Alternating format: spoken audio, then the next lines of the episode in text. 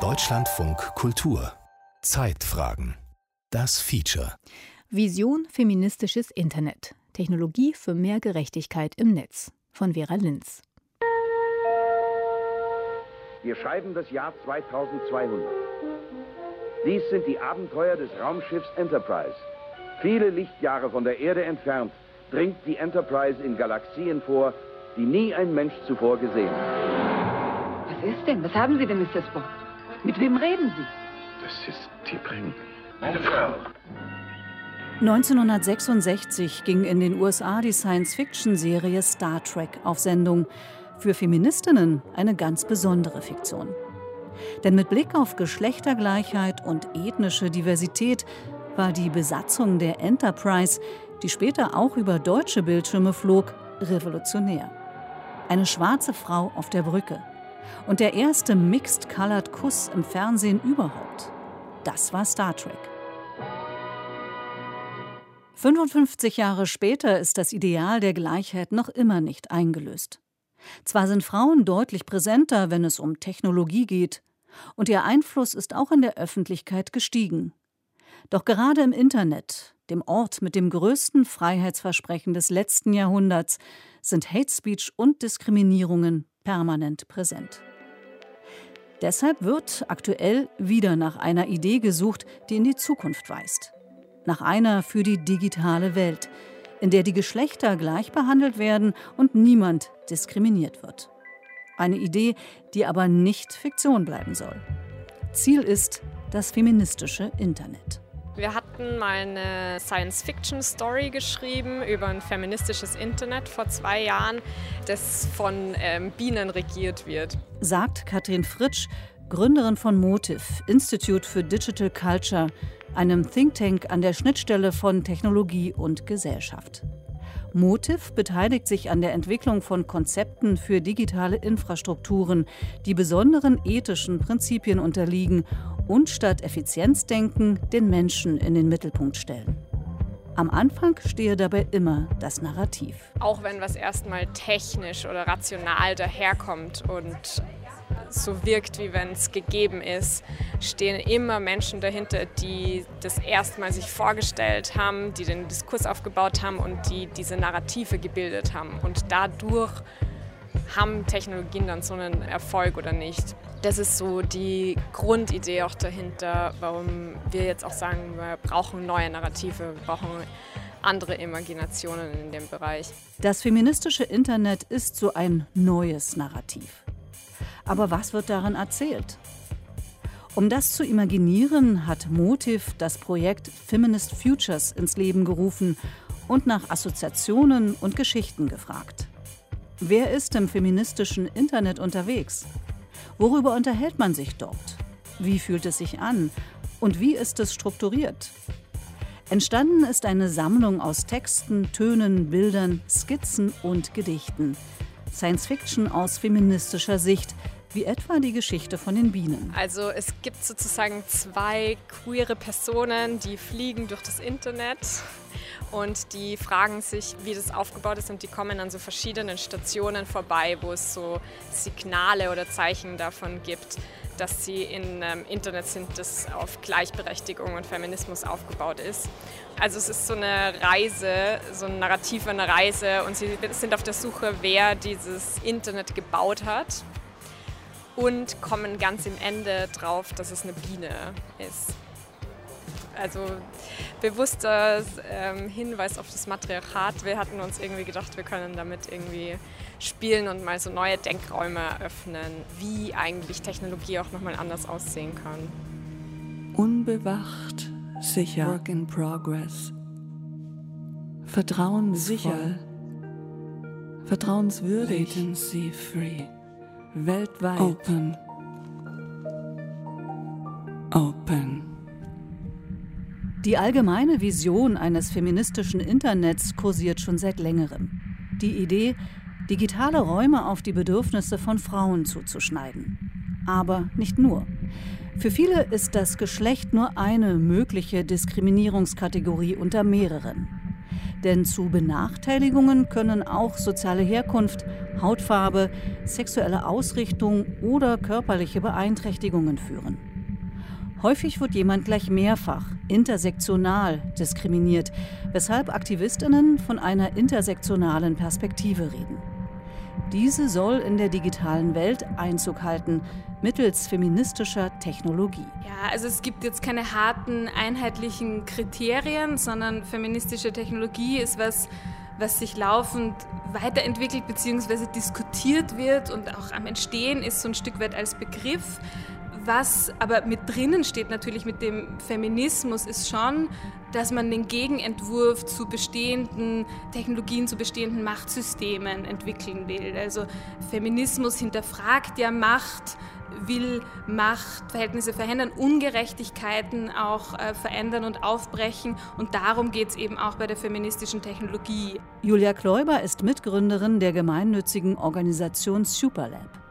Sie forscht an gerechten digitalen Zukünften und fördert im Rahmen ihrer Organisation Projekte, in denen gemeinwohlorientierte, feministische Technologie entwickelt wird. Ich bin das erste Mal 2016 über den Begriff gestolpert, als die Feminist Internet Principles herauskamen, die entwickelt wurden von 50 Aktivistinnen und Aktivisten und wo es eben darum ging, offener, erschwinglicher Zugang zum Internet, wo es darum ging, wie kann man Hass, wie kann man Belästigung bekämpfen, wie können Menschen möglichst informierte Entscheidungen treffen. Äh, da gibt es 17 Principles, wo ich auch jedem, jeder raten würde, die sich mal anzusehen, um das besser zu verstehen, was damit gemeint ist. Die 17 feministischen Internetprinzipien wurden von der Association for Progressive Communications veröffentlicht, eine Art Vereinte Nationen für Online-Aktivistinnen. Über 50 Organisationen sind dort Mitglied. Die Prinzipien umfassen Forderungen wie den bedingungslosen Zugang zum Netz für alle, Meinungsfreiheit, die Infragestellung kapitalistischer Logiken, das Recht auf Privatsphäre und den Kampf gegen Online-Gewalt. Mit letzterer sind besonders Frauen im Internet konfrontiert. When I go online, I see hate speech everywhere. Usually it's about race or religion. And I've seen this all in social media, Facebook, YouTube. I've definitely seen hate speech in comment sections, basically every single platform. There's always that one racist or sexist comment that's always going to be there. I don't think you have to go very far to find it. It's everywhere. Zwar gibt es dazu keine systematischen und vor allem viel zu wenige Datenerhebungen, wie Aktivistinnen kritisieren. Einzelne Studien, Befragungen und Berichte aus Beratungsstellen zeichnen jedoch ein deutliches Bild. 87 Prozent der weiblichen Mitglieder des Deutschen Bundestages etwa haben laut einer Umfrage schon Hassrede erlebt. In einer Anhörung des Ausschusses Digitale Agenda wurde berichtet, dass Frauenhass eines der großen Leitmotive von Rechtsextremisten sei. Das ist kein deutsches Phänomen, wie Katharina Mosene, Politikwissenschaftlerin am Leibniz-Institut für Medienforschung in Hamburg, erklärt.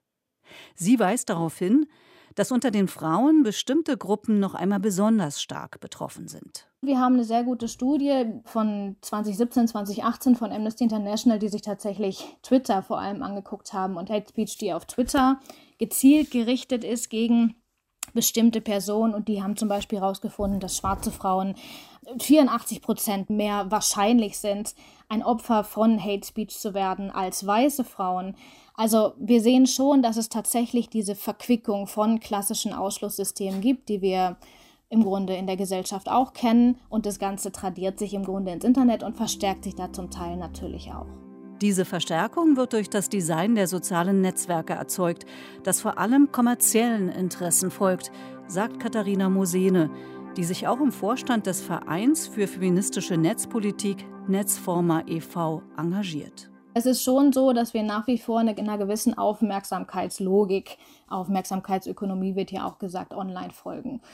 Und lange Zeit haben sozusagen diese Logiken dazu geführt, dass der, der am lautesten schreit und da, wo es besonders viele Likes und Klicks gibt, äh, und die gehen oft einher eben mit gewaltvoller oder sehr direkter Sprache, dass die überproportional gesehen und dann eben wieder auch weitergeteilt wurden. Die Folge sei, dass Betroffene aus diskursiven Räumen ausgeschlossen würden oder sich zurückzögen. Dabei geht es nicht nur um Hate Speech Frauen müssten, anders als Männer, verbale Angriffe oft auf der körperlichen oder persönlichen Ebene hinnehmen. Erklärt Francesca Schmidt, Referentin für feministische Netzpolitik bei der Heinrich-Böll-Stiftung. Zwar würden auch Männer online Kritik oder Anfeindungen ausgesetzt sein, aber da geht es selten darum, dass sie Männer sind, wie sie irgendwie aussehen und dass sie überhaupt sich zu Wort äußern. Und das ist meistens das, ist, was bei Frauen ist. Also da geht es, dass überhaupt Frauen sich äußern. Dann äußern sich vielleicht sogar noch zu Politik oder zu Feminismus. Und dann geht es auch meistens ganz schnell darum, wie sie aussehen. Auch jenseits der sozialen Netzwerke werden Ungleichheiten zwischen den Geschlechtern durch Technologie verstärkt. Etwa beim Einsatz künstlicher Intelligenz, also bei algorithmischen Entscheidungssystemen. Wenn die Trainingsdaten, mit denen die KI gefüttert wird, beschränkt sind, spiegelt sich das auch in der digitalen Sphäre wider. Ein prominentes Beispiel ist die biometrische Gesichtserkennung, die im weißen globalen Norden hauptsächlich mit Daten weißer Menschen entwickelt wurde. Was jetzt, sagen wir mal, in den USA besonders bei Fragen der automatischen Gesichtserkennung festgestellt worden ist, dass die automatische Gesichtserkennung eigentlich nur bei weißen Männern ganz gut funktioniert und dann nimmt es graduell ab und am schlechtesten ähm, funktioniert das eben für schwarze Männer und schwarze Frauen bis dahin, dass das eben für die dann sozusagen, wenn das solche Software im Polizeieinsatz ist, kann das potenziell tödlich enden, ne? diese Fehleranfälligkeit. Auch über Bankkredite entscheiden inzwischen oft maschinell lernende Algorithmen.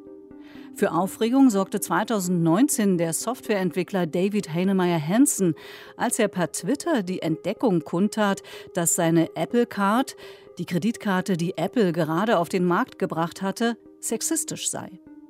Hansen war aufgefallen, dass sein Kreditrahmen 20 Mal höher war als der seiner Ehefrau, obwohl diese sogar eine höhere Bonität gehabt hatte. Da wurde tatsächlich festgestellt, dass der Algorithmus entscheidet, wer denn einen Kredit bekommt und wie hoch der ist. Und grundsätzlich haben Männer den besseren Kreditrahmen bekommen und Frauen den schlechteren, unabhängig davon, wer eigentlich mehr verdient hat äh, von Mann und Frau. Das heißt, auch da ist sozusagen diese Vorannahme, äh, dass Frauen grundsätzlich ja offensichtlich weniger verdienen und vielleicht sogar noch schlechter mit Geld umgehen können, muss dieser Algorithmus aus den Daten gezogen haben. Und dementsprechend wird das fortgeführt. Inclusive, diverse, welcoming natural, sensual, fantastic, inspiring, vast.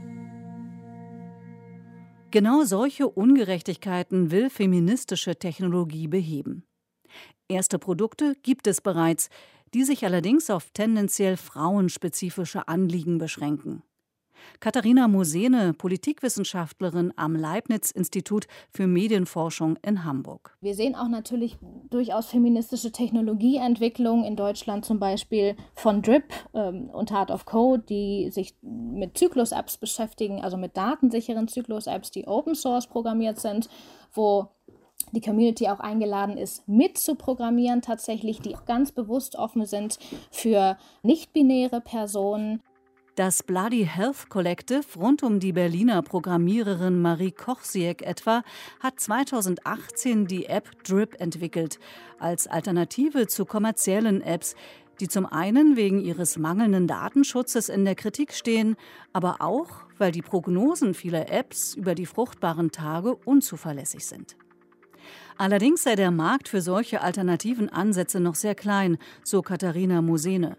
Und auch im kommerziellen Bereich konzentriere sich Technologieentwicklung für Frauen unter dem Schlagwort Femtech nur auf wenige Anwendungen. Also tatsächlich ist es schon so, dass wir, wenn wir so vom großen Bereich der Femtech sprechen, auf deutscher und auch auf europäischer Ebene, zuallererst mal sicher über Gesundheitsprodukte sprechen, also über Gesundheitsapplikationen.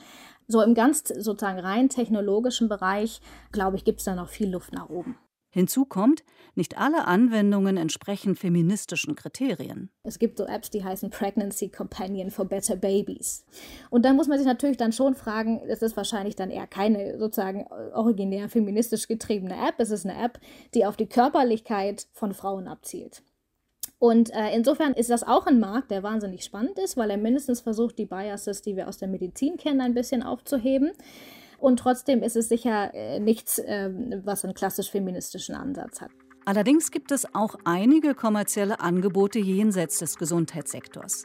Ein populäres Beispiel ist die App Bumble, eine der beliebtesten Dating-Apps der Welt. Sie kam 2014 als Alternative zu Tinder auf den Markt. Der Unterschied zu normalen Dating-Apps besteht darin, dass man als Frau auf der Plattform den ersten Schritt machen muss. Man kann also nicht von jemandem kontaktiert werden, den man nicht zuerst selbst kontaktiert hat. Im Februar dieses Jahres ging Bumble an die Börse und erzielte auf Anhieb einen Wert von mehr als 8 Milliarden Dollar. Listen, you're familiar with Facebook, Twitter, Instagram, LinkedIn, insert any social media platform. Facebook, Twitter, Instagram, LinkedIn sind geschaffen worden von Männern und werden von Männern geführt. And all these platforms have one thing in common. They're created by men and ran by men. Uh, not to say that there's anything wrong Aber es gibt zwei Frauen, die die Welt der sozialen Medien durchschütteln und das sind Ellie Howard und Maddie Dewey. Some toxicity, yes, there's some great information on those platforms, um, but there are two women that are shaking shit up in the social media world, and that is Allie Howard and Maddie Dewey. If you haven't heard Deutlich weiter geht dagegen das Projekt der Amerikanerinnen Ellie Howard und Maddie Dewey. Sie wollen ein soziales Netzwerk schaffen, das erste, das überhaupt von Frauen gegründet wurde. Im Mai 2021 ging Hurt in den USA an den Start. Darin wollen die beiden Frauen vieles, was in den klassischen, von Männern programmierten sozialen Netzwerken üblich ist, über Bord werfen und damit echtes Zusammengehörigkeitsgefühl ermöglichen. So wie es der Begriff soziales Netzwerk eigentlich assoziiert. They are creating for the first time ever a women-centric app. Sie schaffen zum allerersten Mal eine App, die sich auf Frauen fokussiert. Die wichtigsten Regeln Schutz der Privatsphäre, keine Werbung, kein Verkauf von Daten, keine Weiterverbreitung von Hass oder Fake News. Auch mit anderen Standards wollen sie brechen. Ein süchtig machendes Design kommt für die beiden nicht in Frage. Stattdessen sollen sich die UserInnen nur begrenzte Zeit im Netzwerk aufhalten. Auch Followerzahlen soll es nicht geben, wie Ellie Howard erklärt. Social media is so rooted in Soziale Medien basieren sehr stark darauf, dass man sich mit Hilfe von Zahlen vergleicht. Wie viele Likes und wie viele Kommentare bekommt ein Foto? Wie viele Follower hast du? Die Psychologie hinter dieser Matrix lautet, das ist deine Bedeutung, das ist dein Wert. Wenn du so und so viele Follower hast, bist du weniger wert als jemand, der viel mehr Follower hat. Frauen nervt diese Art des Umgangs miteinander in den sozialen Medien viel stärker als Männer.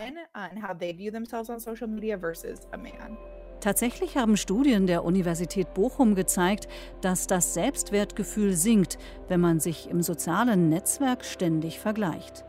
Auch die Wahrscheinlichkeit von Depressionen steigt. Wegen solcher Gefahren wollen die Gründerinnen von Hurt mit der Möglichkeit experimentieren, dass man bei der Bewertung von Bildern oder Äußerungen auf Likes verzichtet. Instead of providing that in a like, Anstatt das in einem Like zu machen, kann ich auch ein emotionales Feedback geben. Dieses Foto hat mich glücklich gemacht. Dieses Foto gab mir das Gefühl, bestärkt zu sein. Dieses Foto hat mich angeregt. Und dieses Feedback wird prozentual ausgedrückt, gemessen an 100 Prozent. Dann ist man in der Lage zu sehen, wenn ich zum Beispiel ein Bild von meinem Hund gepostet habe, hat das 20 Prozent der Menschen glücklich gemacht, 30 Prozent fühlten sich bestärkt und so weiter und so fort. And so on and so forth. Aktuell befindet sich Hurt in der Experimentierphase. Die beiden Gründerinnen wollen herausfinden, wie die App von den Nutzerinnen angenommen wird und daraus ein Modell entwickeln, mit dem sich das Netzwerk wirtschaftlich tragen kann. Die Entwicklung von Hurt haben sie mit dem Geld von Freunden und Familie finanziert. In Bezug auf weitere Pläne halten sie sich bedeckt. Wir haben viele Möglichkeiten durchdacht, verschiedene potenzielle Pfade, die wir nehmen könnten. Es gibt viele Teile in der App, die wir glauben, erfolgreich monetarisieren zu können. Im Moment geht es darum, herauszufinden, womit unsere Nutzerinnen interagieren, was ihnen gefällt und was sie nicht mögen. Darum wirklich sicherzustellen, dass wir eine Erfahrung schaffen, die sie lieben, und dann erst Wege zu finden, das zu monetarisieren. Dass sich feministische soziale Netzwerke überhaupt jenseits der etablierten Internetgiganten finanzieren lassen, daran glauben Ellie Howard und Maddie Dewey. Bis vor kurzem waren die beiden Mitarbeiterinnen von Google. Mit dem Launch von Herd haben sie dem Suchmaschinenkonzern den Rücken gekehrt. Maddie Dewey. Wir kommen beide von der Chapman University in Südkalifornien, einer kleinen Hochschule für Medienkunst. Das ist etwas, worauf wir wirklich stolz sind. Ich glaube nicht, dass Innovation von einem Markennamen kommen muss. Ich denke tatsächlich, dass viele Leute, die vielleicht nicht auf einer namhaften Schule waren, einzigartige Erfahrungen darin gemacht haben, den Dingen, die sie erreichen wollen, auf ihre eigene Weise nachgehen zu müssen. Das hat uns auf unserer unternehmerischen Reise geholfen, dass wir in die Lage versetzt wurden, unseren eigenen Antrieb zu nutzen ohne einen Namen hinter sich zu haben, auf dem man sich ausruhen kann. Exciting, visceral, offen, vollkommen, unvollkommen, frei, sicher, toll, global einschließend. Soll man versuchen, so wie Ellie Howard und Maddie Dewey, feministische Technologie jenseits der großen Internetplattformen zu etablieren? Als echte Alternative? Oder wäre es nicht realistischer und effektiver, sich innerhalb der Unternehmen dafür einzusetzen, dass das Design inklusiver wird? Tatsächlich ist einiges in Bewegung gekommen in den großen Silicon Valley-Unternehmen. Zunehmend fordern Mitarbeiterinnen Korrekturen der Unternehmenspolitik. Etwa Margaret Mitchell, die das Google-Team zum Thema Ethik künstlicher Intelligenz gegründet hat. Oder Timnit Gebru, ebenfalls eine Tech-Ethikerin. Sie hatte kritisiert, dass Google künstliche Intelligenzen entwickle, die Minderheiten rassistisch diskriminieren. Gerade die Beispiele dieser beiden Frauen wecken bei Julia Kläuber von der gemeinnützigen Organisation Super jedoch Zweifel daran, dass es möglich ist, innerhalb der Unternehmen Strukturen zu verändern. Wenn ich mir angucke, Timnit Chibru, Margaret Mitchell, Meredith Whittaker, die alle bei Google gearbeitet haben und versucht haben, da intern viel zu verändern und voranzutreiben, die irgendwann von selbst aufgehört haben, weil sie meinten, okay, es gibt zum Beispiel den Fall von Meredith Whittaker, sie wird einfach nicht mehr innerhalb des Unternehmens befördert, also man legt ihr Steine in den Weg. Timnit Chibru und Margaret Mitchell, die wurden ja gefeuert vom Unternehmen. Also da gibt es halt in nicht allzu ferner Vergangenheit Fälle, die darauf hindeuten, dass es sehr schwierig ist, diese Unternehmen, diese Konzerne von innen heraus zu verändern, wenn die über ja, und mittlerweile kann man schon sagen, Jahrzehnte eine Unternehmenskultur aufgebaut haben, die dem eigentlich entgegenläuft oder das zumindest nicht priorisiert. Wie kann man die Algorithmen von Facebook besser machen? Oder wie kann man Privatsphäre und Datenschutz auch auf einer Plattform wie Tinder zum Beispiel sicherstellen? So. Auch für Katrin Fritsch vom Motive Institute for Digital Culture sind das die falschen Fragen.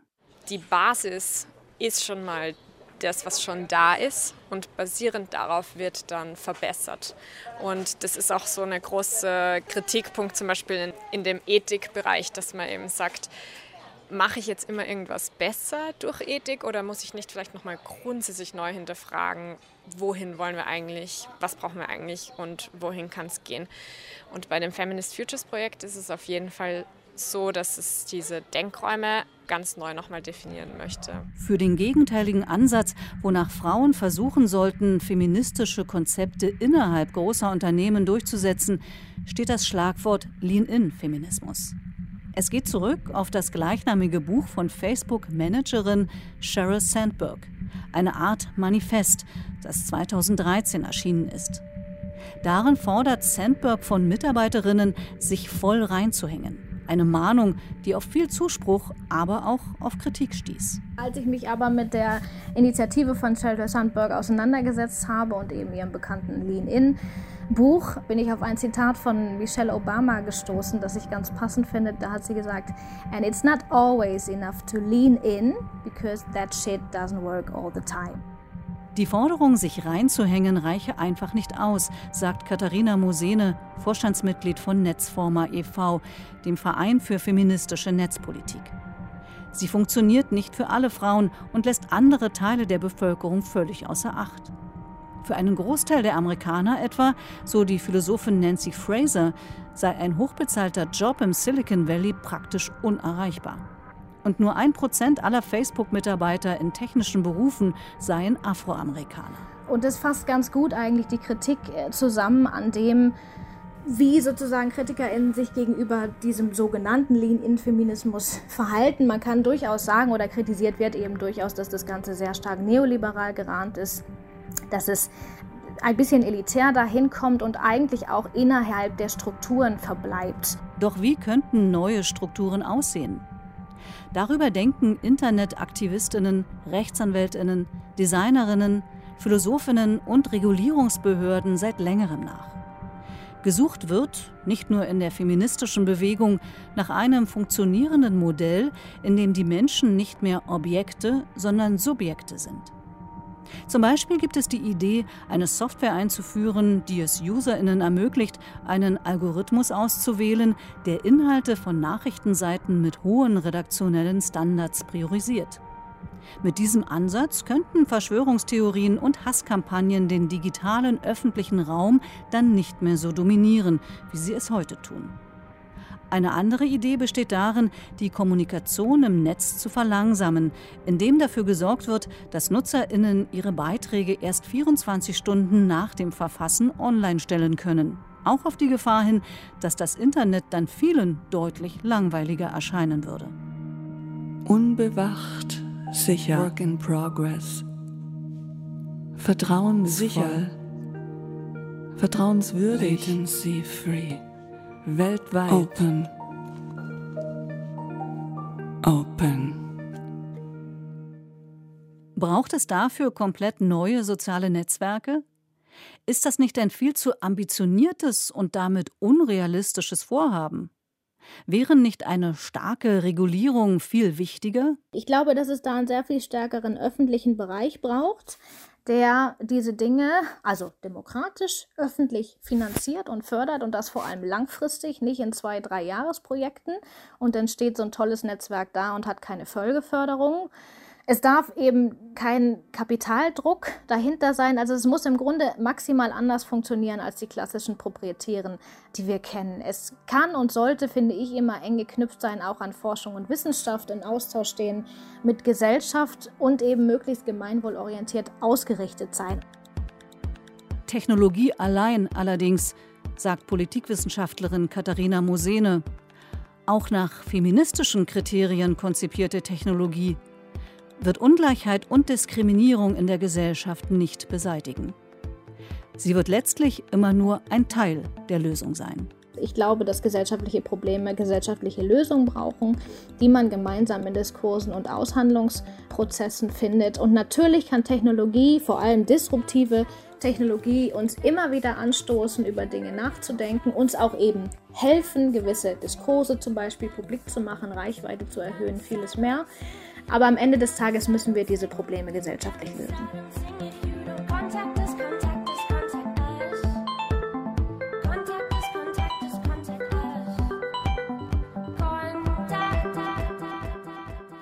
Vision feministisches Internet. Technologie für mehr Gerechtigkeit im Netz.